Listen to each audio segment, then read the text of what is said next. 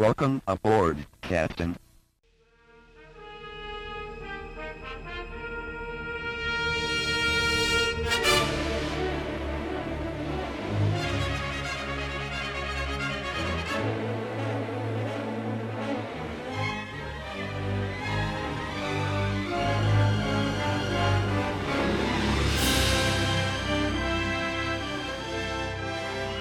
Welcome back to Wrath of Khan Minute, the semi daily podcast where we talk about and celebrate Star Trek II The Wrath of Khan one minute at a time. I'm David Stoker. And I'm Chris LaSalle. And welcome back. It's Monday. How you doing, Chris? Good, good. Did you have a good weekend? I did. Very good weekend. Excellent. And we are moving on to minute number 28. And it starts with Bones leaning over Kirk's shoulder saying, Shore leave, Admiral. And it ends with uh, Kirk's tour of the engineering department. Yes. So yes, we get So, uh, we get the answer to uh, what's wrong with Scotty, or what was wrong Yep. with Scotty. What was the weeb out? Uh, shore leave. So I think it's a still a little uh, still a little ambiguous. And, a little yep, ambiguous. and we still waiting for some of our listeners to uh, get back to us to say, hey, um, what do they think we the weeb out is? right. So Uh, hopefully we'll have some of that in, in the future. for sure. There's one, uh, um, you know, obviously the shore leave is it could be a cover for anything. Um, Yep. so I think McCoy is just you know trying to. It's he's in front of the whole crew, and I, I don't know if you noticed the uh, the gentleman to uh, Mr. Scott's left actually reacts to this. Uh, the other cadets, everyone's kind of Oh, yeah. looking, straight ahead. He And, does, uh, yeah. He, he kind of like, hmm, I know what he's talking about. Um, that was funny. Uh, so as we're, we're, you know, we. This is one thing I wanted to talk about last minute, and I'm going to bring it up now because we're sort of as we're seeing uh, the crew, and you know, when you think of the movies going forward a little bit, you you think of that iconic outfit. You know, it's the maroon sort of jacket with the fold Sure. over and the and the clip that comes over and you know most of the senior staff wears them Spock, Kirk, McCoy, etc. They they all wear that outfit. Mhm. And going back to the original series, you know they had the gold shirt, they had the red shirt and the blue shirt, and that sort of signified the I guess the department or the area of expertise that you were you know you were in. Right. They had different versions of the shirt. Obviously, like they had the the the good looking ones for when the you know they were they had people on on board, but Yeah. it was still the same gold, you know, red and blue. Here we're sort of seeing the jacket. Now we're seeing engineering outfits, and we also see medical personnel wearing these sort of white smocks. Yeah, I noticed that. That and it, those white smocks uh, totally remind me of um, the motion picture. I feel like Right. that's that they were wearing those in the motion picture. Right. And I just want to give a, a I don't tip of the cap, a nod, you know, to say that the the the costume designers here did a fantastic job. That you know, giving each sort of unit their own unique look, rather than just saying, "Ah, just give them red shirts." Yeah, just give them, you know, gulch. You know, they did they did a really great job. Yeah, I agree. Especially the engineering ones. I mean, they definitely look like um, these guys are going to be working in a hazardous area. Those those Oh, yeah. suits, those Yeah. suits look a little bit, you know, safety oriented. Definitely, yeah, that's good point. Yeah. Although they Yeah. do have the Tron discs in the front. not sure, not sure Now, what are those uh, they look like some sort of hose attachment, Yeah, so maybe that's I don't know. Maybe it's a helmet that goes with these. perhaps. So we get to meet uh, meet a new character here. Uh, Yep. Midshipman First Class Peter Preston, Engineer's Mate Sir. Sir, yes. He's got quite the title. and his uh yes he does yeah i know and he's uh his first training voyage Yep. and we will find out who he really is in the next minute but i'm going to ask you the question Mhm. does kirk know him is that why he stops and talks to him because he knows who he is Oh. That's a good question. I always assumed he just picked the kid out of the line, you know, just to random, Right. you know, as as He's as he's allowed to, you know, uh, so just randomly select someone and grill them, right? right. Um, so I always took it that way. But no, I suppose he might he might know them. He might know him. I mean, there's sort of that, you know, McCoy in the background sort of has the, you know, he has a little bit of a smile, and, you know, maybe it is, maybe it's just random, random luck just happens to pick him. But again, we'll find out in the next minute who he really is. But I just uh, wanted to know what you thought. I think he knows him. I think he knows who he is. And I'm gonna put I'm gonna put my Dave hat on and say, foreshadowing. Yeah. Of all Yes, the kid of all the cadets he talks to, he talks to this one. Yes. And Foreshadowing. why? Well, anyway, I know you. I know you love foreshadowing. I do. Yes. Uh, Um, so yeah, so we move on, and uh, they're going to start in the engine room. You know, yeah. Kirk tells Mr. Scott, you know, well, we're gonna we're gonna go start in the uh, engine room, and everything's in order. Well, that'll be a pleasant surprise, buddy. and that's a that one's pro- uh, that one's probably on the edge of uh, pushing the humor too far. Right. Uh, but it's definitely you know definitely you know Kirk needling Scott Mr. Scott. Yes. for for for their uh, uh, their history, the, the, all the things that's happened uh, to the Enterprise over the years. Uh, Yep. But I do get a kick out of that line. And uh, so Spock dismisses everybody, Mhm. and as we're coming back up the torpedo bay, you see, and I think you said this offline a little bit, and I'm gonna have to agree with you that it, you know, Uhura has still has Kirk's book. Mhm. She's looking at it, and I almost get the feeling like Kirk, Osulu, and Uhura are either reading the book or they're talking about the book, or hey, maybe Spock read wrote some personal message in the in the cover, and Yeah. they're read they're reading that, and you know, having a little uh, little ch- chuckle about it.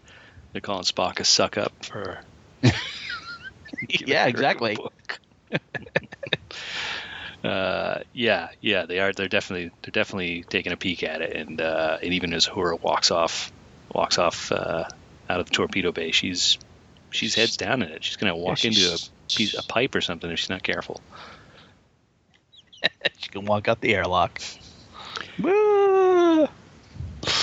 So this is one of my this is one of my uh, I really enjoy this next exchange. Uh, it's kind of the, Yes. It's uh, um, Saavik and Spock having a, a side conversation, uh, observation of of Kirk. Yep. Um, and uh, it's it's subtitled because presumably they're speaking in Vulcan. Right. And uh, you know, he's never what I expect, sir. Um, what surprises you? Uh, he's so human. Yep. So, uh, which you know, which is is funny, right? And then Yep. and then Spock even gets some, you know, the drop on the next one. He's like, well, nobody's perfect, Right. which is right, f- funny, funny, um, subtle, but is that a little out of character. But, he, a- a little bit, but even even he's human though, because he's part human. sure. And is he saying to himself, "Nobody's perfect"? Oh, right, describing himself. Yeah. Well, he's like he's so human, and then well, nobody's perfect. Like we all have our flaws. Sort of a nod to me. I I'm part human, and aren't you part Romulan? Right, right. Well, there's so there's a few things here. So um, I never noticed, never noticed before, but when she says he's so human, there's that Yes. pause, right? Um, Right. Foreshadowing. Oh, right. Yes. Um, so we should be keeping track of all the foreshadowing too. Uh, but there's, there's there's some foreshadowing. That one's really subtle. I never I've never picked up on it until now. Um, and uh, and I think I, I I never I've always from early you know early viewings of the movie I always thought the scene looked weird as they're talking. Uh, Yes. 'Cause, it, it alwaed has. yeah, it's clearly they're dubbed. Yeah, they're they're dubbed over, but I didn't realize until re, you know researching that they're actually they're actually speaking the the the subtitles. They're speaking the Right. English words, and they've been dubbed over in Vulcan. Yeah. Uh, so it's so if you were a lip reader, you could you could see this conversation. Yeah, exactly. That's one of the things that makes it weird. I mean, you hear the dubbing and you're sort of like, okay, it's it it's definitely been dubbed, but then when you look at it closely, as we're doing like over these minutes, and you see it, and you're like, yeah, they don't match up. So there's, and then finally in re- research, they're yeah they're speaking it's speaking English. Right. And even I'm trying to like read their lips as they're doing it, and I still feel like they might actually be saying a variation of this exchange in English. Because it, They could be, yes. yeah, it just anyway. Um, but to tack onto this, this is more the this conversation actually got got cut. There's more to this conversation. Um, after he, you know, he drops that perfect. Oh, you know, we can't all be perfect, Sabakop. Um, Right, yeah. He actually continues on, um, and uh, this is coming from the the shooting script. Uh, you must control your prejudices and rem- remember that as a Vulcan, as well as Romulan, you are forever a stranger in an alien land. Around you are humans, and as a member of Starfleet, you are unlikely ever to escape their presence or their influence. You must learn tolerance in addition to all else I have taught you. Tolerance is logical.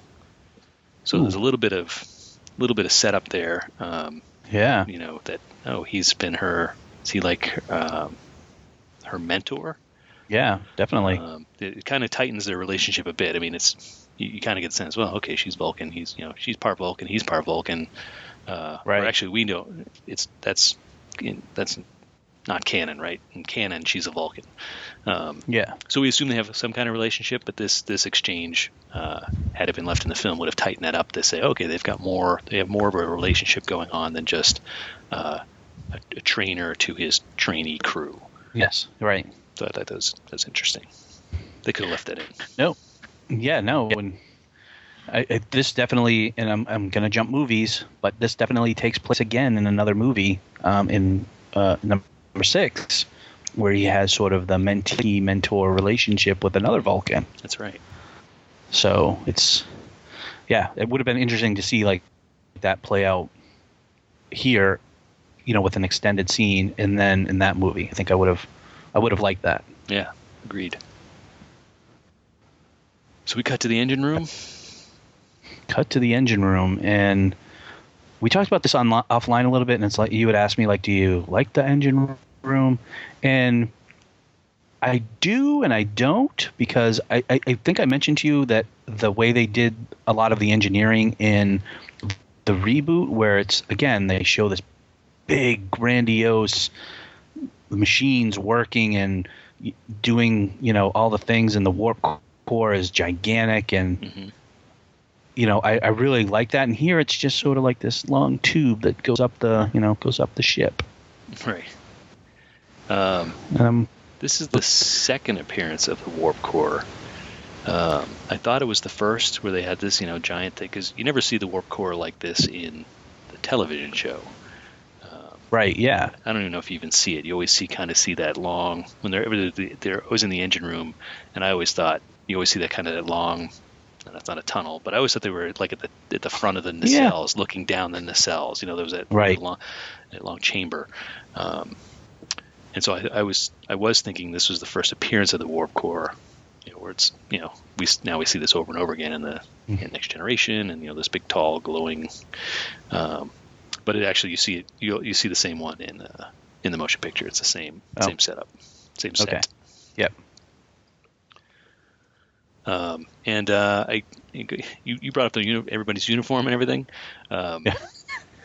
I know where you're going with this. yeah, I think you know, uh, as you know, some movies date themselves with you know hairstyles like you know Star Wars is pretty classic, you know, um, space space fantasy and everything except for the hairstyles, right? You can tell that movie was made in the seventies. Um, this one, when you see all the engineers guys from it, we're looking down uh, from the sec- second floor down onto the, the main floor, and you can see everybody's boots. They're wearing moon boots, dude. yep. those I had those when I was playing in the snow when I in when I was that age. Well, not that age, but right here, right. I was ten, going on Yeah. eleven, and that winter, I'm sure I had moon boots, and not because they were in uh, in a Star Trek movie. It's because that was the fashion at the time, and they just reused them. And They, So- they totally did. Well, they probably were. They probably were cheap, budget. Oh, budget we got again. this. one. Oh, we got to put some boots on them. Yeah, just go down to the local uh, Bradlees and get them some uh, moon boots. Well done. I was hoping I was hoping you were going to pull out a 70s store when you Bradlees. Wow, flashback. Um, that's great. Uh, we may may also be uh, regionalizing ourselves here in New England. Yes. But, uh, oh, that's true. Yes. yeah. Uh, but anyway, so yeah, the moon boots. I, I got a chuckle out of those, and we I- we we get we get another great shot of the moon boots later too in the film, which I always I always always makes me smile. Right. Yeah. All right, um, I'm out of notes. This uh this uh kind of the the warp core. This shot in the engine room is uh, uh, just a little too brief. Um, Yep. Uh, we'll get we'll get to see more uh, more details in the in the next minute. Uh, Yep. so- And you got anything else? I do not. I am good for this minute. All right. Well, in that case, we're going to ask folks to uh, find us online. You can uh, you can find us online at Twitter, Instagram, and on Facebook at the Wrath of Khan Minute Listener Federation. Make sure you send us an invite. Send us e- emails at podcast at wrathofkhanminute.com. And we'll be back here on Wednesday. Yes. Wednesday here at the Wrath of Khan Minute.